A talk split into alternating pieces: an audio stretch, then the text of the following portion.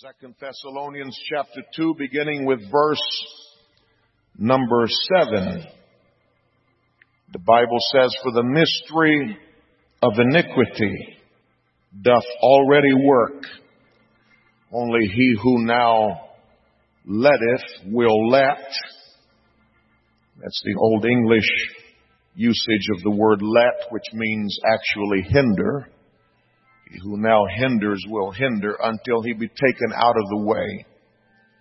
And then shall that wicked be revealed, whom the Lord shall consume with the spirit of his mouth, and shall destroy with the brightness of his coming, even him whose coming is after the working of Satan with all power and signs and lying wonders and with all deceivableness of unrighteousness in them that perish because they received not the love of the truth that they might be saved. And for this cause, God shall send them strong delusion that they should believe a lie, that they all might be damned who believed not the truth, but had pleasure in unrighteousness. We are bound to give thanks always to God for you, brethren, beloved of the Lord, because God hath from the beginning chosen you to salvation through sanctification of the Spirit and belief of the truth, whereunto He called you by our gospel to the obtaining of the glory of our Lord Jesus Christ Therefore, brethren, stand fast and hold the traditions which you have been taught, whether by word or our epistle. I want to talk to you today from this subject, a prescription for the end times. A prescription for the end times. If you're holding your Bible, could you at least lift one hand Let's ask the Lord to help us one more time this afternoon. Everybody together praying. Lord Jesus, one more time I come to you asking for your divine anointing and your help. I'm conscious of my human limitations, my inabilities, but I pray that you would somehow take this flawed vessel of clay and use it for your glory and honor today. Help me to speak what you would have me to say. I pray in Jesus' name, we need your help today. In the name of Jesus. In the name of Jesus. It is official this afternoon. America is no longer a nation under God. No longer is it indivisible. The Supreme Court decision of a few weeks ago legalizing gay marriage in America sealed that for all time. Of course, we know that it is only the latest in an all-out onslaught against the biblical principles that this nation was established upon, like legalizing abortion some decades ago, removing school prayer, and uh, taking down the Ten Commandments off of the courtroom walls, and on and on it goes. In addition to that, the entertainment industry, which is such a powerful force in this country, belittles anything and everything that pertains to God and the church and the ministry and challenges every absolute and every long held belief that there is, all the while also promoting things like violence and immorality and perversion, all manner of uncleanness we are without a doubt living in the times that the apostle wrote about in Romans chapter 1 when he said, because that when they knew God, they glorified him not as God. Neither were thankful, but became vain in their imaginations and their foolish heart was darkened. Professing themselves to be wise, they became fools and changed the glory of the uncorruptible God into an image made like to corruptible man and to birds and four-footed beasts and creeping things. Wherefore God also gave them up to uncleanness through the lust of their own hearts to dishonor their own bodies between themselves, who changed the truth of God into a lie and worshiped and served the creature more than the creator, who is blessed forever and ever. And the church say amen. For this cause God gave them up unto vile affections for even their women did change the natural use into that which is against nature. And likewise also the men, leaving the natural use of the woman, burned in their lust one toward another, men with men working that which is unseemly, and receiving in themselves that recompense of their error which was meet. That's not being judgmental, sir. That's the Word of God.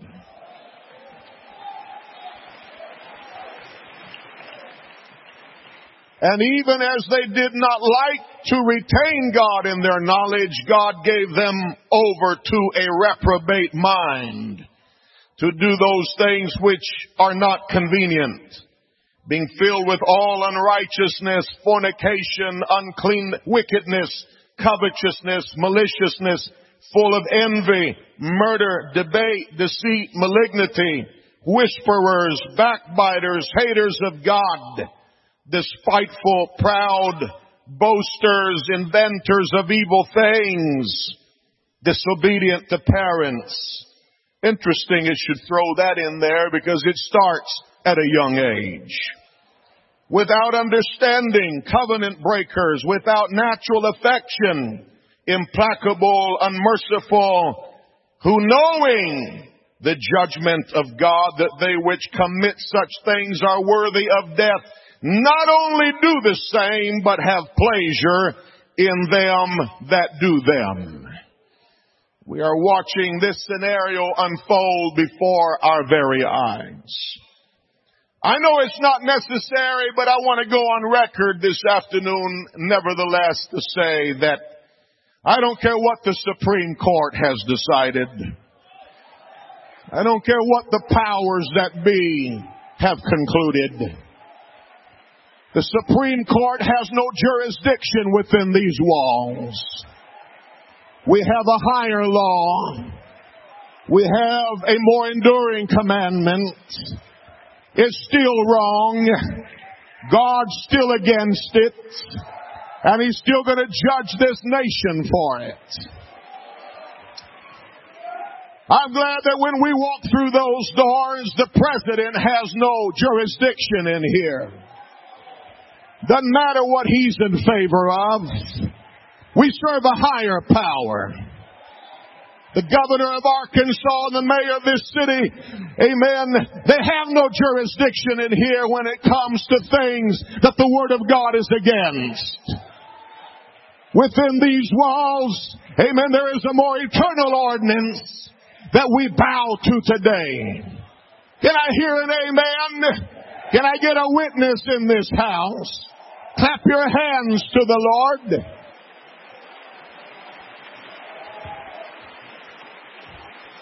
Within these walls, abortion is still wrong. Within these walls, perversion is still wrong. Within these walls, immorality is still wrong.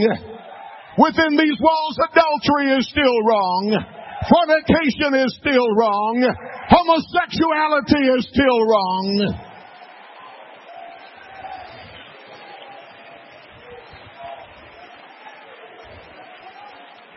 Praise the Lord. and uh, the entertainment industry, they do not set the tone for the apostolic church. Not in our lifestyles, not in our dress codes, and not in our behavior. My sons were kind of laughing at me the other night. They said, Dad, you need to update the names that you've been using. Britney Spears is old news.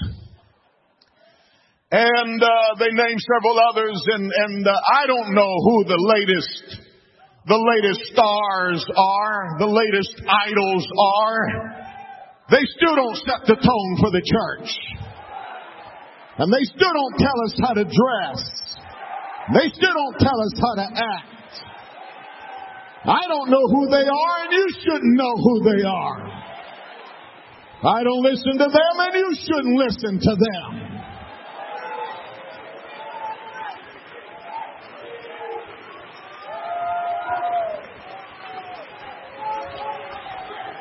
The apostolic church is the only holdout today against total demonic control.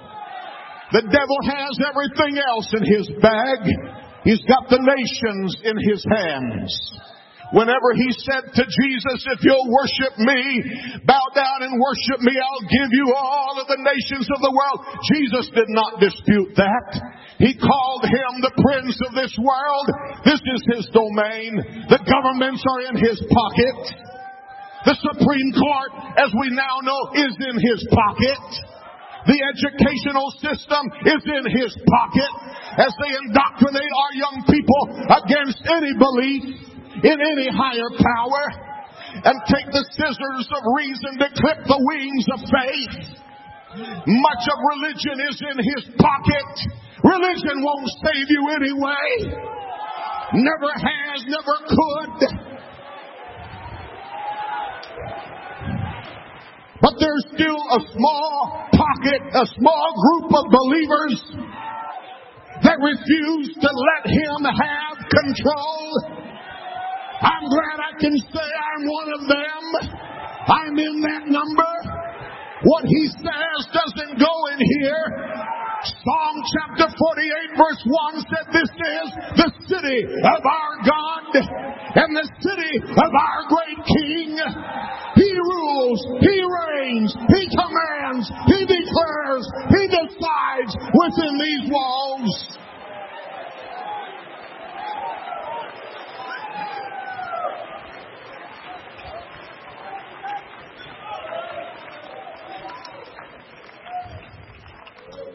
Praise the Lord. It is no wonder he hates the church so much. It's no wonder he's fighting against the church so much. No wonder he's trying to undermine the church so much because it's the only thing he doesn't control.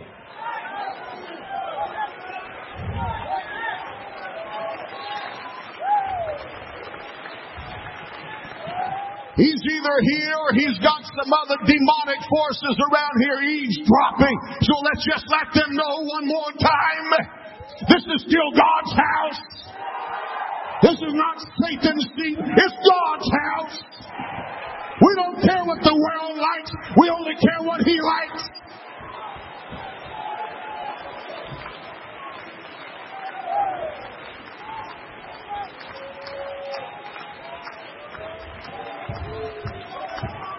Yet what worries me is that the Bible says, said it 2,000 years ago, the mystery of iniquity doth already work. It works with great power and great signs and lying wonders. It's a very effective deceptive force. Amen. And so you can believe that the enemy is going to utilize all of the power that it has to try to infiltrate and undermine and work within the confines of the church to rob us of our power and steal away our anointing and the blessing and the favor of God. Praise the Lord. As the world goes, so often goes the church in the sense that Amen. The same things that are affecting the world impact the church.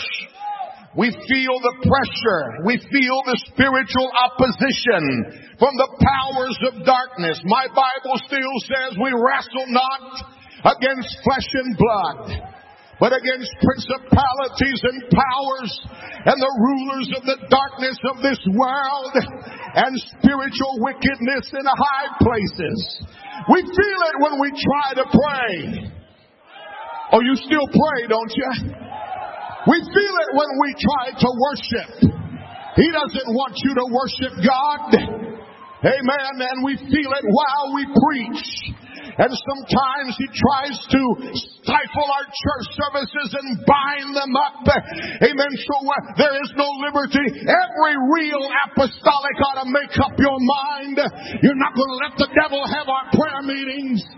Not going to let him have our worship services. And if you see your preacher struggling, get up on your feet and holler amen like you never have before.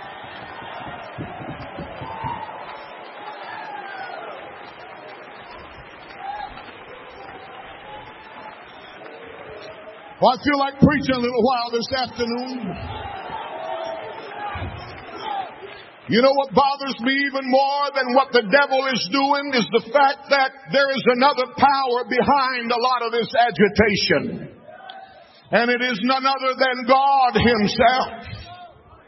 I read in the book of Hebrews, the 12th chapter, he said, Yet once more, I shake not the earth only, but heaven also. Not just the earthly, but the heavenly.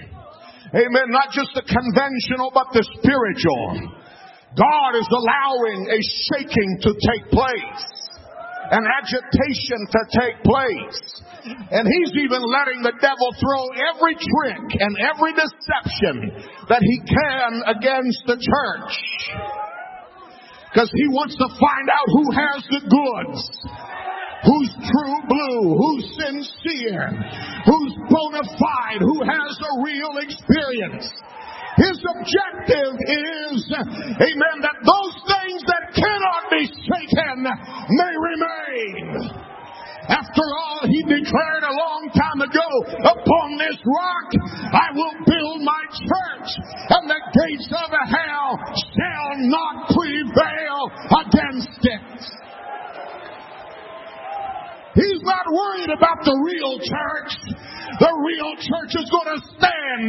The real church is going to overcome. The real church is going to survive. I'm not worried about the real church. I'm just worried about some of you. But the real church is not going down. The real church is going forward. And the real church is going up one of these days. Clap your hands unto the Lord today.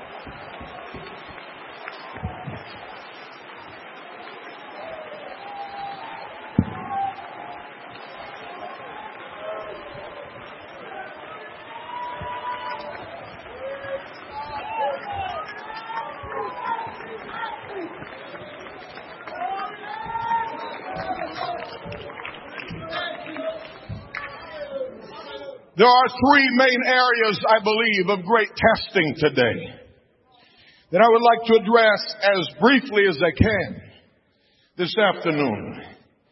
Three areas in which the enemy is trying to infiltrate and with a continual war of insurgency and attrition, amen, is trying to make inroads into the Pentecostal movement.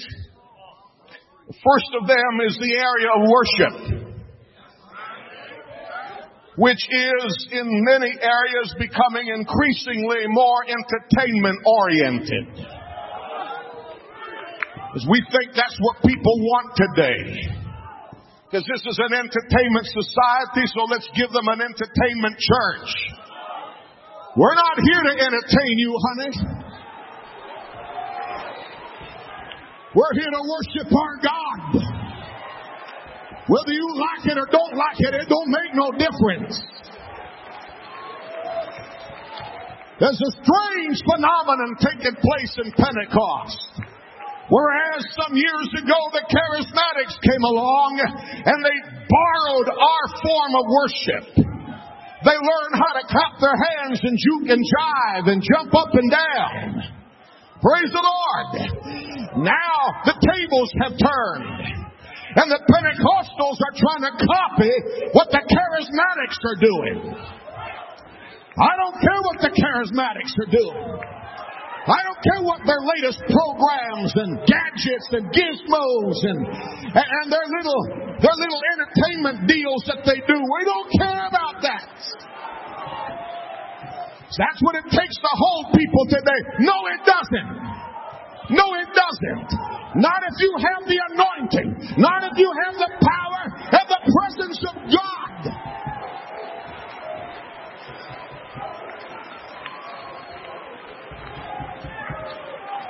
I love good music and I love good singing. And Pentecost has some of the most talented people in it that you'll find anywhere. But let me just say this. Evolve your talent. Get it as good as you can get it. But I want to say this. Music that is designed to please us is not worship. Never has been. We get all the chord progressions just right to get people juking and jiving. They can do that at a concert hall. They can do that at a rock and roll concert. Amen. Music that does not give glory to God is not worship.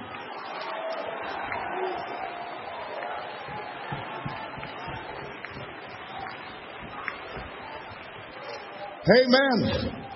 And if it appears to glorify the flesh, you can know this right off. The devil has hijacked it. He's been trying to draw worship toward himself for millenniums now. Uh, the, earlier in this same chapter, it tells about him sitting in the temple of God, trying to show himself that he is God. He wants your worship. That's what the sports arenas are all about, by the way. We'll say it again, the sports arenas are the biggest churches in America.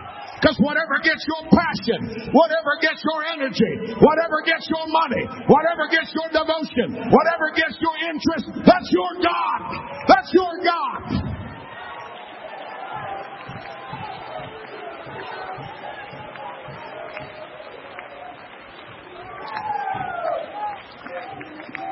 He's been trying to hijack God's worship for millenniums now. We should make up our minds. We're not going to let it happen in the apostolic movement.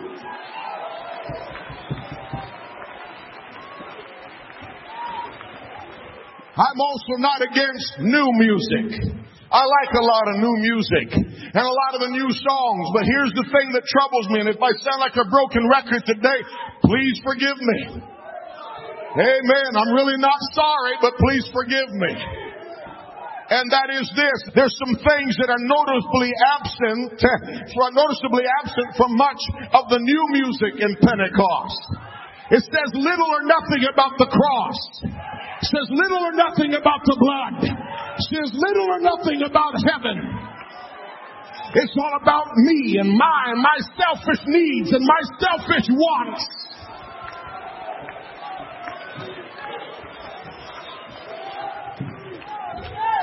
Here's another thing. Amen. Want to embrace good new music? Go ahead. But let's not let some of the old music die. What's wrong with amazing grace? Sweet the sound that saved a wretch like me. What's wrong with I'll cherish the old rugged cross?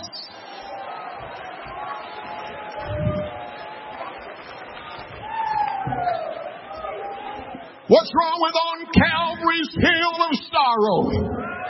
Where sin's demands were paid and rays of hope for tomorrow across our paths were laid. I see a crimson stream of blood. It flows from Calvary. Its waves which reach the throne of God are sweeping over me. I still like there's power power, wonder working power in the blood of the Lamb. I still like my heart was distressed. Meet Jehovah's dread frown and low in the pit where my sins dragged me down. I cried to the Lord from the deep miry clay who tenderly brought me out to golden day. He brought me out set my feet on the rock to stay. He put a song in my soul today, a song of praise. Hallelujah.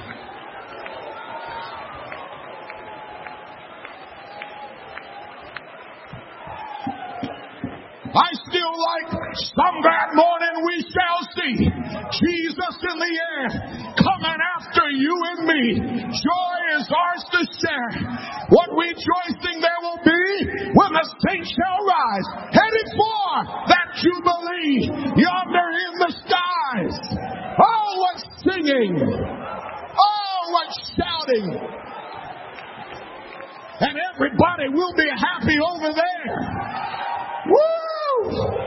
And we're going to sing and shout and dance about when we get over yonder.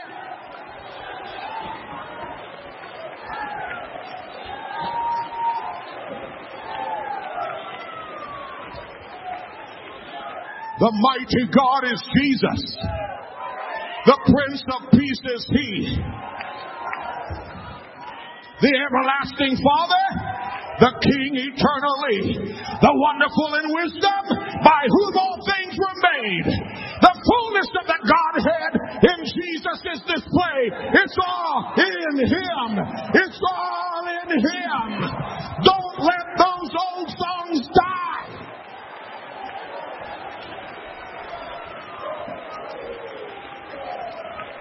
Come on, worship the Lord a little bit today.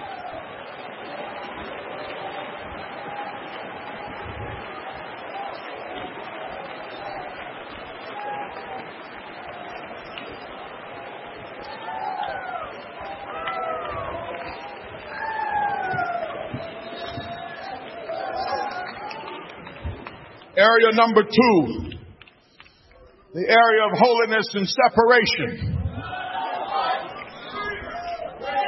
I know you knew I'd get there sooner or later. Not trying to be a smart aleck. But I'm concerned about so many Pentecostals nowadays who are trying so hard to be accepted by the world they're losing their identity, allowing the wholesale infiltration of carnality and worldliness. It's robbing us of anointing, virtue, and blessing. Praise the Lord. Amen. These old fashioned rules and regulations and standards that are keeping people out of the kingdom of God. Well, I happen to re- remember reading that the one who said he was the door said, narrow is the way and straight is the gate that leads to life and few there be that find it. He even said many will seek to enter in and shall not be able to because broad is the way and wide is the gate that leads to destruction. You don't want Standards and holiness guidelines and separation are not going to keep anybody who's really sincere from entering into the kingdom of God.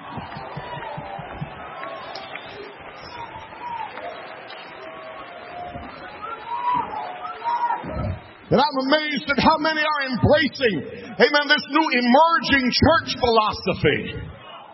We'll let them go ahead and play uh, the guitar on the platform even though they're still smoking cigarettes. Because they're emerging. They're coming along. They're entering into the church. We'll let them sing in the choir even though they still have an alcohol problem because they're just emerging. They're coming in. We're just reaching out to them. Hate to break this to you, honey.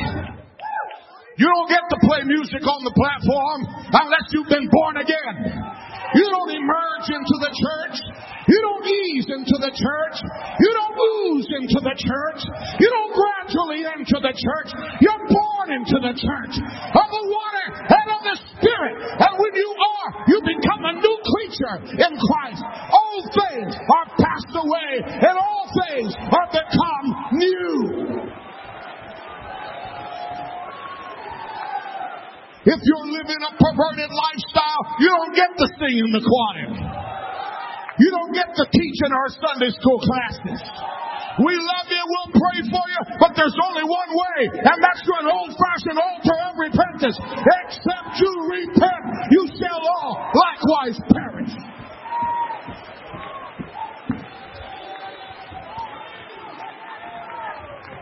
Amen. And uh, and then and then some genius, some genius. I'm sorry. I, I prayed before this service and I said, God, help me to strip out of this message everything that's Jonathan Alviar. But I'm sorry. The Bible said professing to be wise, they became fools. So one of these, you know, these geniuses come along and they say, there's nothing really in the Bible against men wearing beards, facial hair. And so, and so since there's nothing really in the Bible against it, we'll at least relent in that area. You know all that is, is a trial balloon and every time you hear that, praise the Lord, it's not long before it's not just facial hair. Then it's women cutting their hair, and it's jewelry, and it's makeup, and it's women wearing pants. Did you really think we were that stupid? We're not that dumb. We know what your agenda is.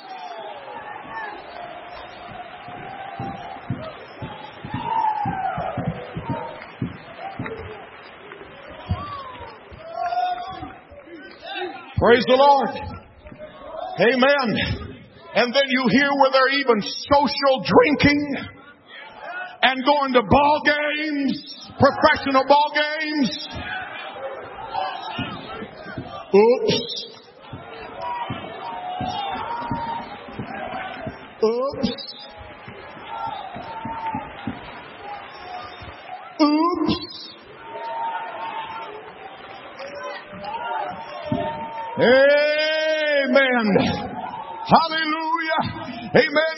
And then after a while, amen, it's just everything goes. And they do it in the name of growth and revival and growing their churches. And in most cases, it's some guys that took strong, thriving churches that were handed to them they didn't have to dig out. They didn't have to develop. They didn't have to establish. And then they run them right into the ground. And the next thing you know, instead of being full, they're down to just, amen, a handful of people. Because once you lose your identity, what's to keep your people from running off to all the other big super churches in the area? That have bigger programs and deeper pockets and the latest and the greatest singing and performing and speaking there.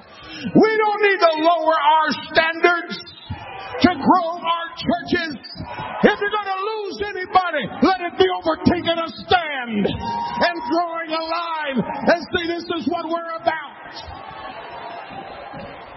But look around you. Somebody's going to embrace it. Somebody's going to fall in love with it.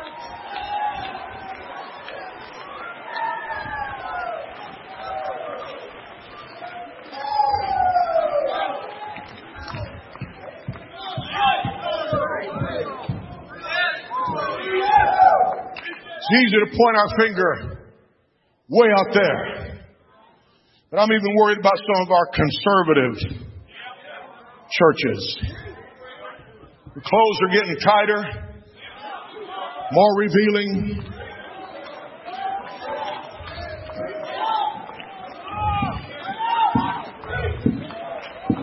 I notice there's support up here, but quietness out there. Necklines plunging a little lower. hemlines climbing a little higher until they're barely to the knees.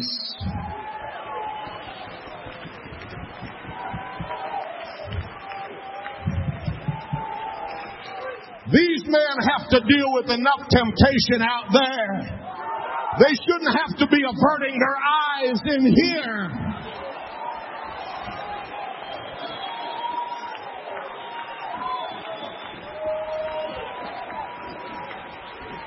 Come on now. Come on now. Marginal makeup.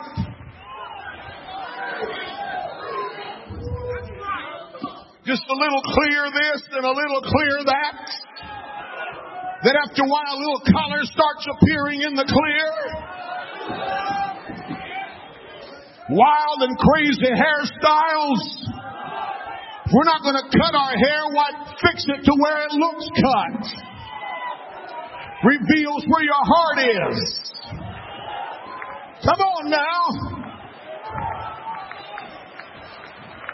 By the way, what part of it's a shame for a man to have long hair.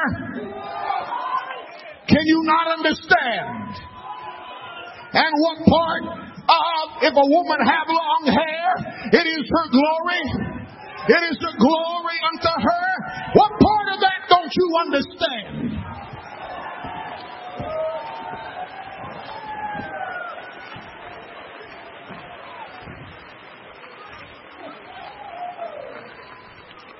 Praise the Lord. And it's not just the young ladies, but it's the young men. In their tight breeches, skinny jeans and skinny suits.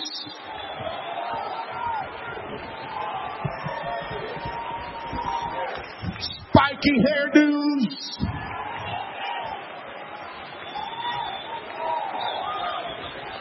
See, we heard that here last year, Brother Alvia. Y'all haven't changed either.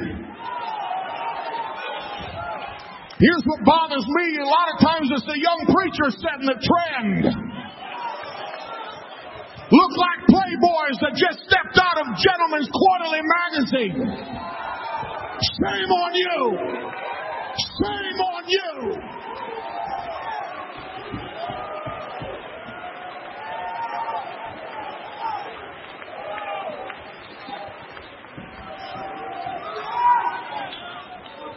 Did I say that out loud? I thought it. Did I say it out loud? I guess I did, and I'm not taking it back. What we present in the pulpit will have ten times worse in the pew. We don't want a church full of effeminate, sissified looking boys and men. Let's not have it on the platform.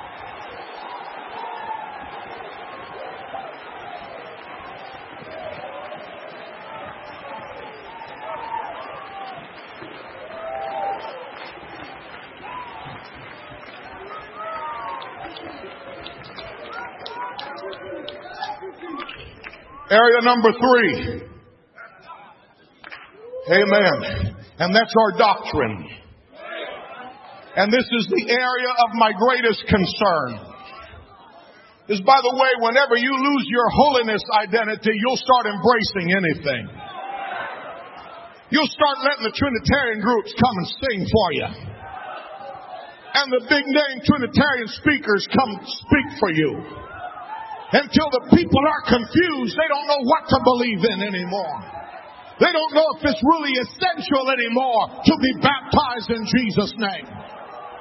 It is as essential as it has ever been.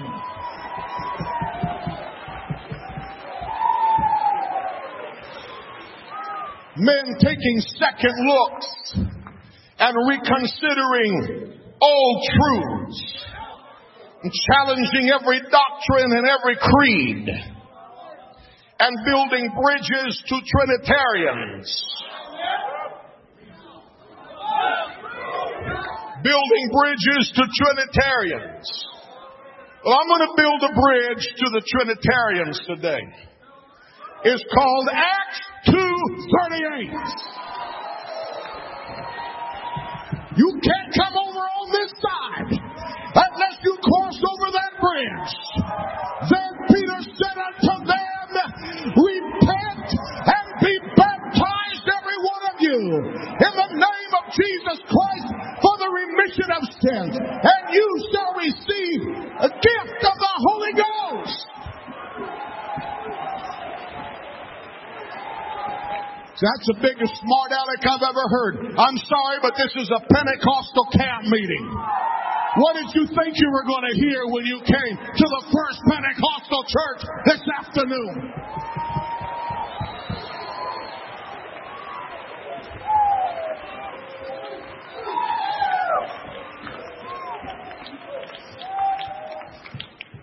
Amen. And here's, here's one cause of the problem. So you've got, I mean, there's some smart guys around these days. They're intellectuals. I try to join conversation with them. I just get left in the dust. I'm not, I'm not near smart. They talk about stuff that it's like me in physics class. And what's happening is there's all these cult classics and, and trend-setting books being promoted and spread around Pentecost. Did you read this and did you read that? It's cutting edge. It's right out there. It, it's, it's out of the zone, man. It's, woo, this is, this is deep. This is deep stuff. And so you got a lot of younger men trying to impress one another by coming out with new doctrines and new dogmas and new thoughts and new insights that are way out there, you know, cool, cutting edge. The next thing you know, you read something that sounds really interesting and cool to you, then you try to find some scriptures to supplement it and, and back it up. The Bible is not Play-Doh. You can't make it conform to just any old model out there. You don't use Bible to substantiate a theory. It's Bible, Bible.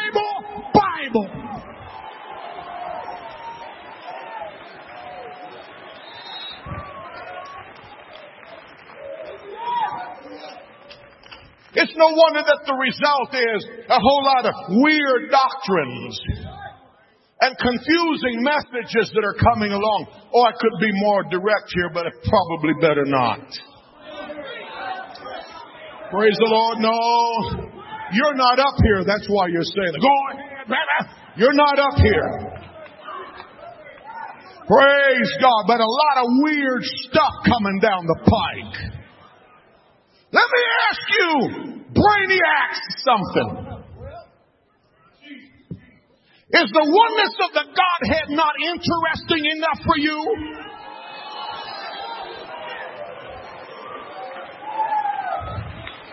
While you're trying to find something really deep and really cool, let me give you one.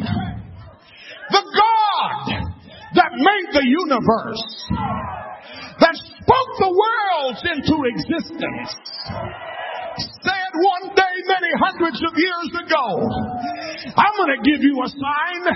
Behold, a virgin shall conceive and bring forth a son, and you will call his name Emmanuel.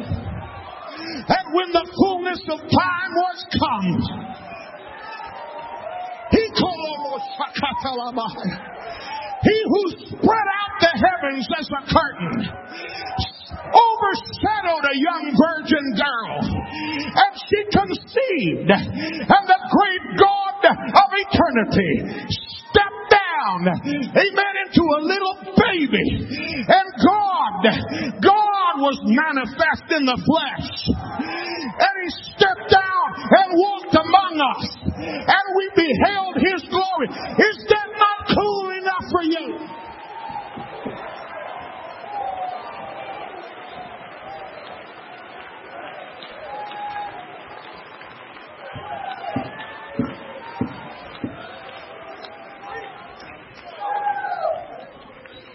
Is preaching the cross not quite deep enough for you?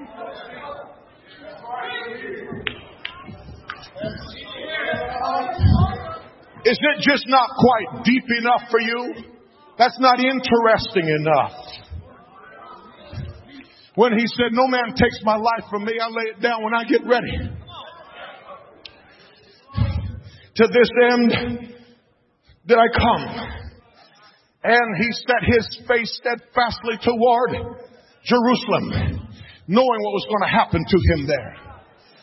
Amen. And even on that night, when they came after him, he said, Who do you seek, Brother Cox? And they said, Jesus of Nazareth. And he let them have a little glimpse of what they were dealing with. And he said, I am he. The original simply says, I am. It was an echo coming all the way from the burning bush. I am that I am. And the Bible said they all went backward and fell to the ground. I don't know how they could have proceeded with their mission. I think I would have said, you boys take him. I'm going to the house. The dogs need to be fed. I got some socks I need to sort out in my sock drawer or something, but I'm not going to fool with him. Hallelujah, hallelujah. All power in heaven and earth belonged to him. And he submitted himself to go to Calvary and he shed his blood for my sins and your sins. Is that not cool enough to preach?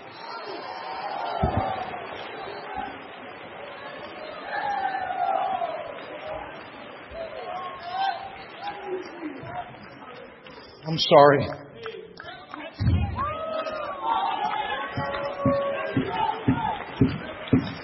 I hate that I missed the elder yesterday morning. My sons told me he preached about the blood. Oh, we need to hear that more and more. I've preached in churches that were 30 years or older and had never heard one single message on the blood, not one. What in the world are we preaching? Are we just interested in getting folks that you can jive?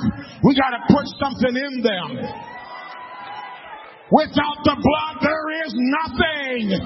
There is nothing. We were redeemed by His blood. We were set free by His blood. We were emancipated by His blood.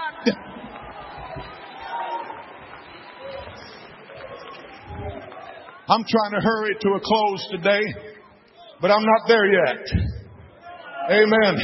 Is, is holiness and separation preaching too challenging for you whiz kids? And smarty britches? Is it too challenging? Is it put you in a bind? Does it, does it make you too uncomfortable? It's kind of hard to keep up your cool status and preach holiness and separation and get down and dirty and name it and name it and name it. But you know what? We better do it. And we better do it in meetings like this.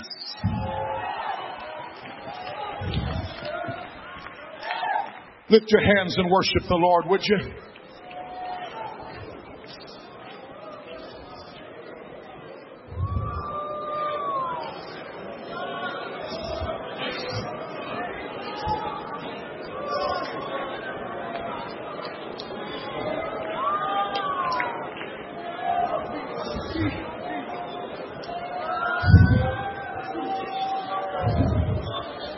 Bible said, even him whose coming is after the working of Satan with all power and signs and lying wonders and with all deceivableness of unrighteousness. Let me tell you how effective that is. It's so effective that he persuaded, from what we can gather, a third of heaven's angels to rebel with him. Angels that stood in the very presence of God. Angels who the Bible says are greater in power and might than we. He was able to deceive them. Amen. Now what kind of equipment do you have? What kind of defense system do you have to resist his deceivableness? When he can come with all power and signs and lying wonders. If you are easily impressed with things that are sensational and wow and all of that, you're going to be swept away today. There's only one thing. There's only one thing. There's only one thing that's going to insulate you in this hour. Oh, I know you've gotta have the Holy Ghost, and greater is He that is in you than He that is in the world. But the reason given was because they received not a love of the truth. It was offered to them, but they rejected it. I'm gonna tell this camp meeting this afternoon, you better get a love for this truth. Down in your gizzard, like you never have before.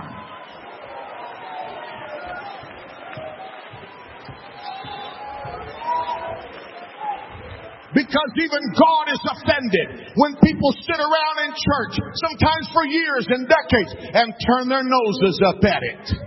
And get bored looking when the pastor starts preaching Acts 238 and get bored when he starts preaching about the oneness of the Godhead. Or get disgusted when he starts going down the, oh, here we go, another closed message. God is offended God is insulted. And God Himself will send them a strong delusion that they should believe a lie. They won't even know they're deluded. They're, we won't even know they're deceived. God will send them a strong delusion that they might believe a lie, that they might all be damned. I don't know about you, but I don't want to telegraph anything to God or the devil that would make any, either one of them think, I'm not interested in this truth, that I don't love this truth, that I'm not passionate about, I'm passionate about this truth.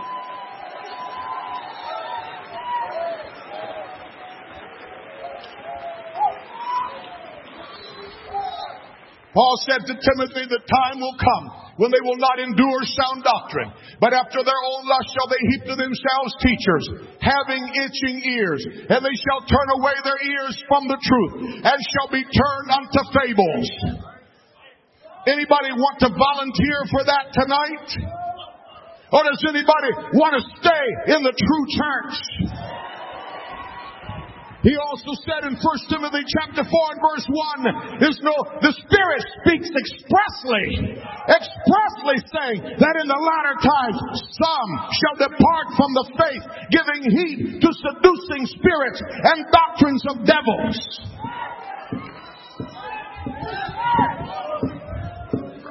Hallelujah.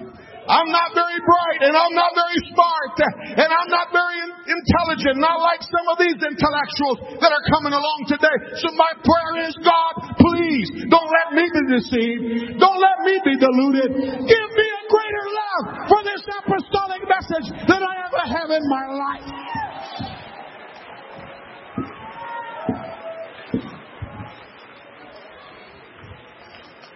You give me just a few more minutes and I'll be done. Amen. These are powerful forces that are at work today. Powerful spirits that are at work today. Amen. When somebody who others greatly admire takes a detour, here goes a whole bunch of others running after them. Praise God. You gotta have this in your heart. You hear me? You gotta have this in your heart that no matter how sensational it is, how big it is, how loud it is, how pretty it is, when it doesn't have that ring of truth, you'll turn away from it. Here's what encourages me in that very verse where it says, Some shall depart from the faith, giving heed to seducing spirits and doctrines of devils, is the fact that it says, Some. Thank God, not everybody. Some, but not all. But not all. There's going to be a group of people in 2015 that are going to say, not for me, not for me. I'm staying in the church. I'm staying in the church. I'm backing up my preacher. Even right here in our text, amen, in the book of Thessalonians, these people that Paul was writing to, amen, when you read in the book of Acts, when Paul preached in Thessalonica, he encountered some of his strongest and most vigorous opposition in Thessalonica. Amen. So much that there were uh, some lewd fellows of a baser sort. They got all the city in an uproar and they were literally rioting in the streets and eventually Paul had to leave town. Amen. And it wasn't enough for Paul to leave town, but the Bible said he goes to Berea and there there were many who were more noble than those at Thessalonica and they embraced the truth, but some from Thessalonica followed him there just to harass him there.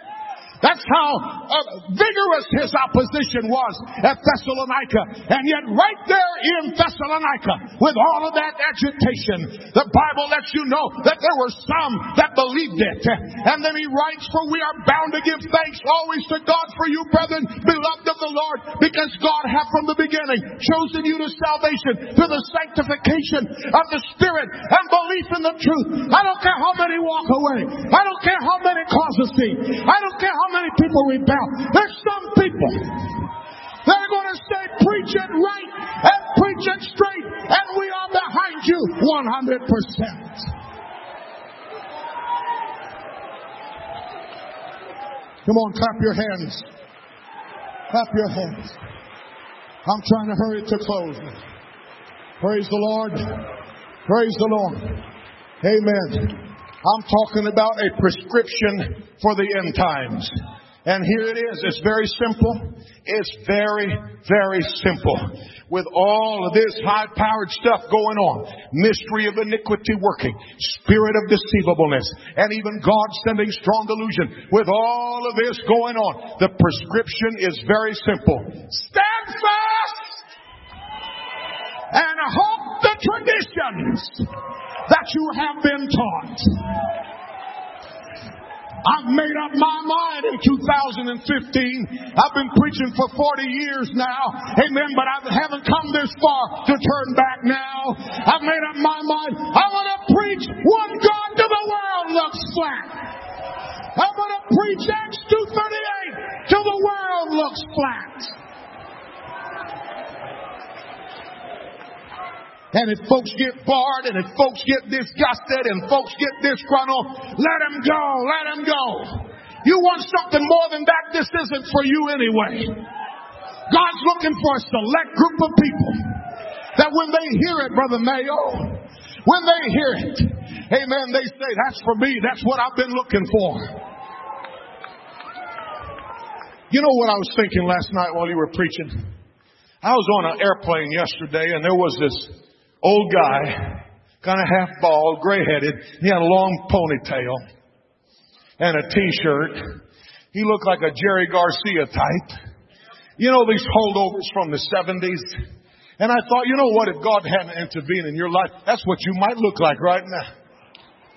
You might just look like an old hippie washed up and washed out. Aren't you, weren't you thrilled about that testimony here last night?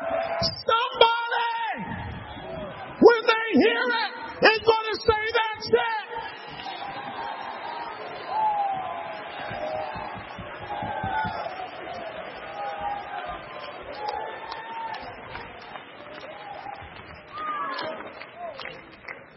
Praise the Lord, praise the Lord, praise the Lord, praise the Lord. Amen. Brother Young from our church here, lift your hand, Brother Young. Amen. Used to be an old hippie. He said he was raised by wolves. Doesn't have much hair now, but he said he used to have a mohawk. And he got in the service. And he was in Desert Storm. And somebody there preached the truth to him. And right there in the desert of Iraq, in Desert Storm, he embraced it. And he said, if this is right, I need to get baptized. But there isn't any water to get baptized in. And so his friend said, well, we're going to need to pray then that God, amen, will send us some rain. They are in the desert of Iraq. They prayed. It started raining that night. It rained all night. It rained all the next day. And that night it came a deluge. And by the next morning there was stuff floating. There was equipment floating. On the desert floor. And there was enough water in little holes and dugout places. He was baptized in Jesus' name. This is still the only message. This is still the only message.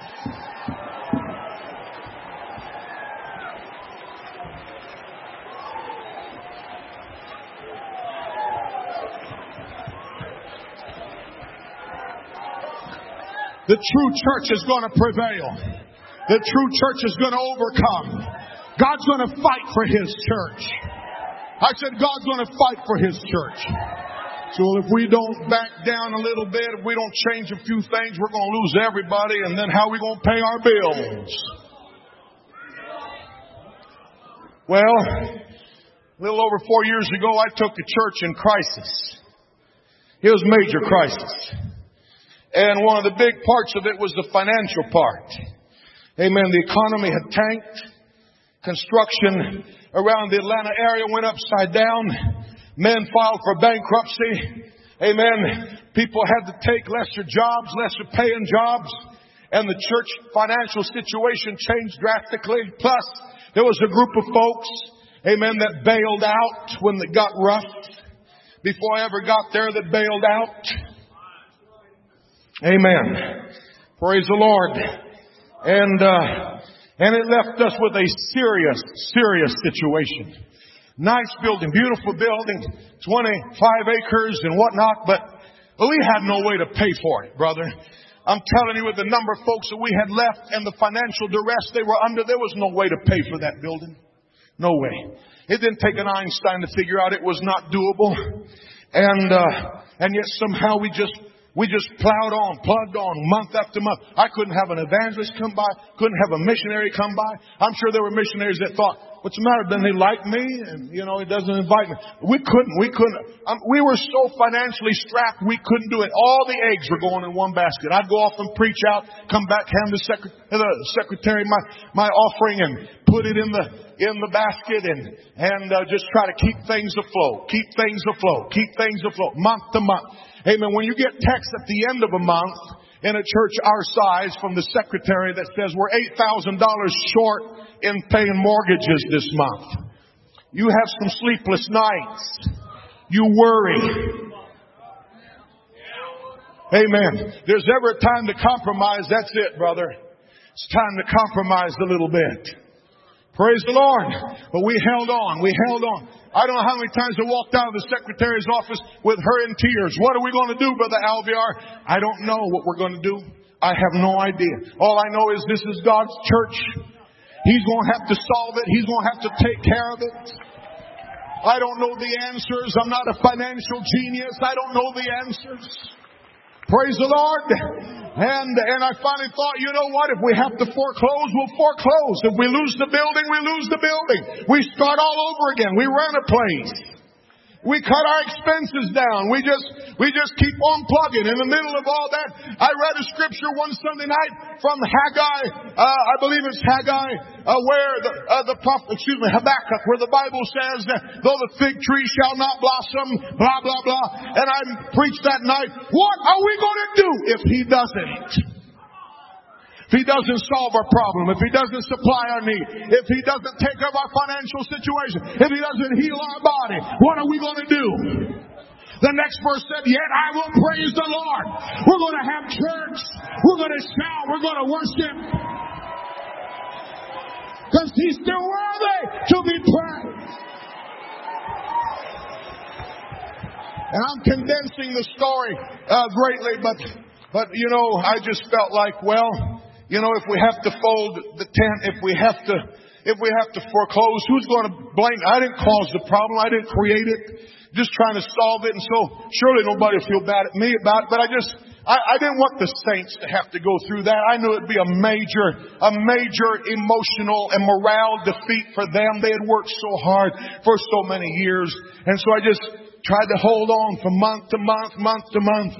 And then one day back in late January, I think it was, I got a phone call.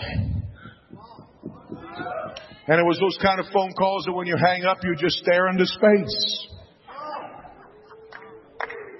And I thought, what just happened here? Because if, this is for real. This is a game changer. And when the situation progressed, through its necessary phases. I kept, you know, I was skeptical. I didn't tell my friends. Nobody knew. My friends didn't know. My extended family didn't know. I finally told my immediate family, but that's all because, you know, there's that there's that doubt. What if it doesn't happen? Then you'll just end up looking foolish and have egg on your face and whatever. And so I kept thinking it'll fall through. It won't happen. Something will sabotage it. It just kept moving and moving, moving forward without a single bump, without a single snag in it whatsoever. And finally, amen, on Friday of March the 6th, I received the formal confirmation and I walked to the pulpit on March the 8th. And I won't tell you what all happened that morning, but with the whole church assembled around them. I told them how that just last year I had decided, you know what, if we have to lose the building, we will. And we'll just keep having church doing something. We'll rent a place and we'll just keep having church. They're all staring at me with their eyes this big. Some of them thought I was about to resign. I told them later, I said, you should have known better than that. I was too broke to get out of town. I was in debt many tens of thousands of dollars personally, just trying to help the church stay afloat. I couldn't leave town. And the other half thought I was about to announce that we were going to lose the church. I said, but because of a miracle that God has performed in our behalf, in the next few days, I am going to walk into the bank and we are going to pay off this entire church mortgage at one time. $826,000.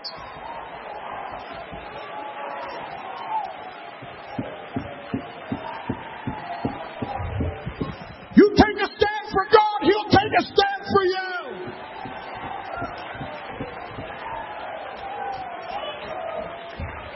There was a moment, there was a moment of hesitation, just a split second. And then pandemonium broke out. They shouted, they danced, they ran, they turned somersaults, those that could. Turned somersaults, they hugged one another, they laughed, they cried for one hour and a half. We partied! And that afternoon, somebody went to Party City and came back to church that night with a whole bag full of little horns and whistles and passed them out to everybody. And that worship service was very interesting. But we partied some more. And we partied for weeks.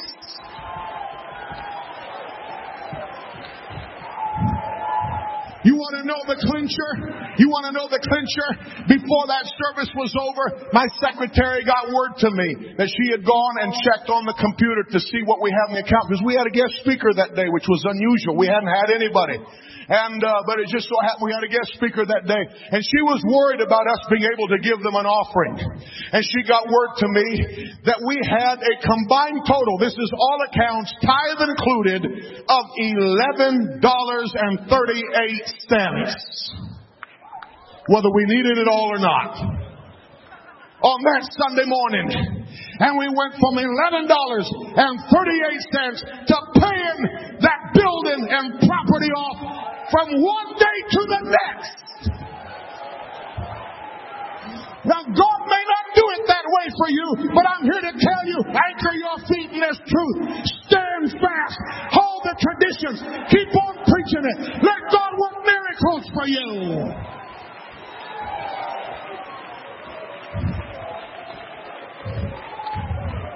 As I close here today, hand this microphone back to the bishop or whoever. Praise the Lord. I'm here to tell you the God that did that can do anything. In fact, He can do something here today. Here's what thrilled me as I started sending texts out to my friends because once I knew it was true, it was easy to notify everybody.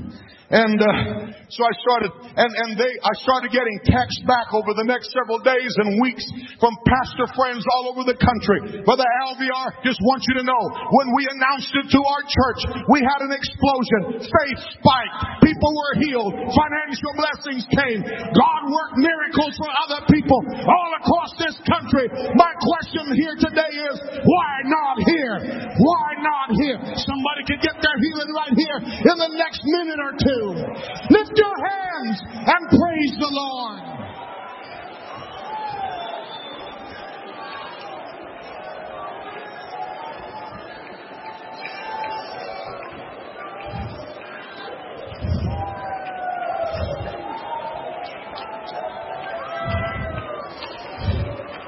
Ladies and gentlemen, the contrast between light and darkness has never been greater.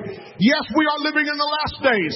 And yes, according to scripture, there's a great falling away. And the love of many is waxing cold. But the same Bible that warns of that says, in the last days saith God, I will pour out of my spirit upon all flesh. I've told the church, you know why God helped us pay off the mortgage? Not so we can sit back on our laurels, but so that we can have unprecedented revival. Let's grow. Let's pray people through. Let's baptize people in Jesus' name.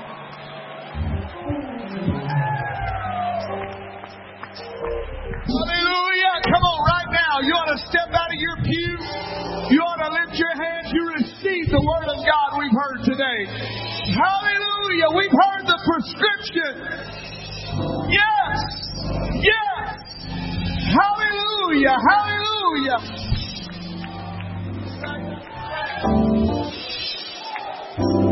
The mighty God is Jesus. The Prince of Peace is here.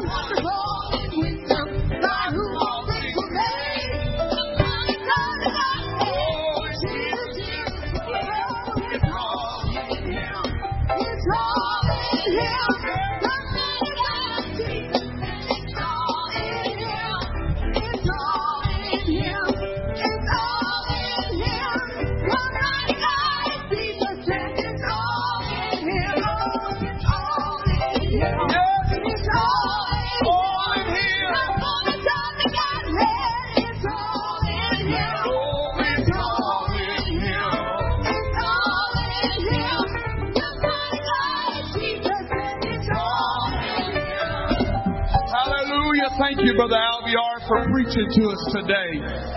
We need this kind of preaching. I said we need this kind of preaching. That's the reason why we asked Brother Alviar to come and preach.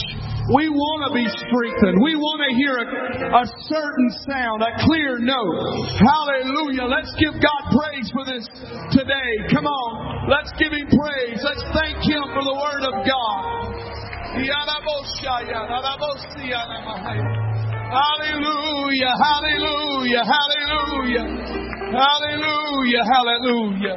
Not to add anything to the message, but I heard my father say it a long time ago, and he's reminded us periodically But years ago at a turning point in his ministry, he told the church, he said, if it goes to 50 or 500, I'm going to stay true to the message. That's the kind of determination it takes. Hallelujah, hallelujah. Thank you, Brother Alviar, for preaching to us today. We receive it, we believe it, and we're committed. Hallelujah, committed to the Word of God. Hallelujah, hallelujah.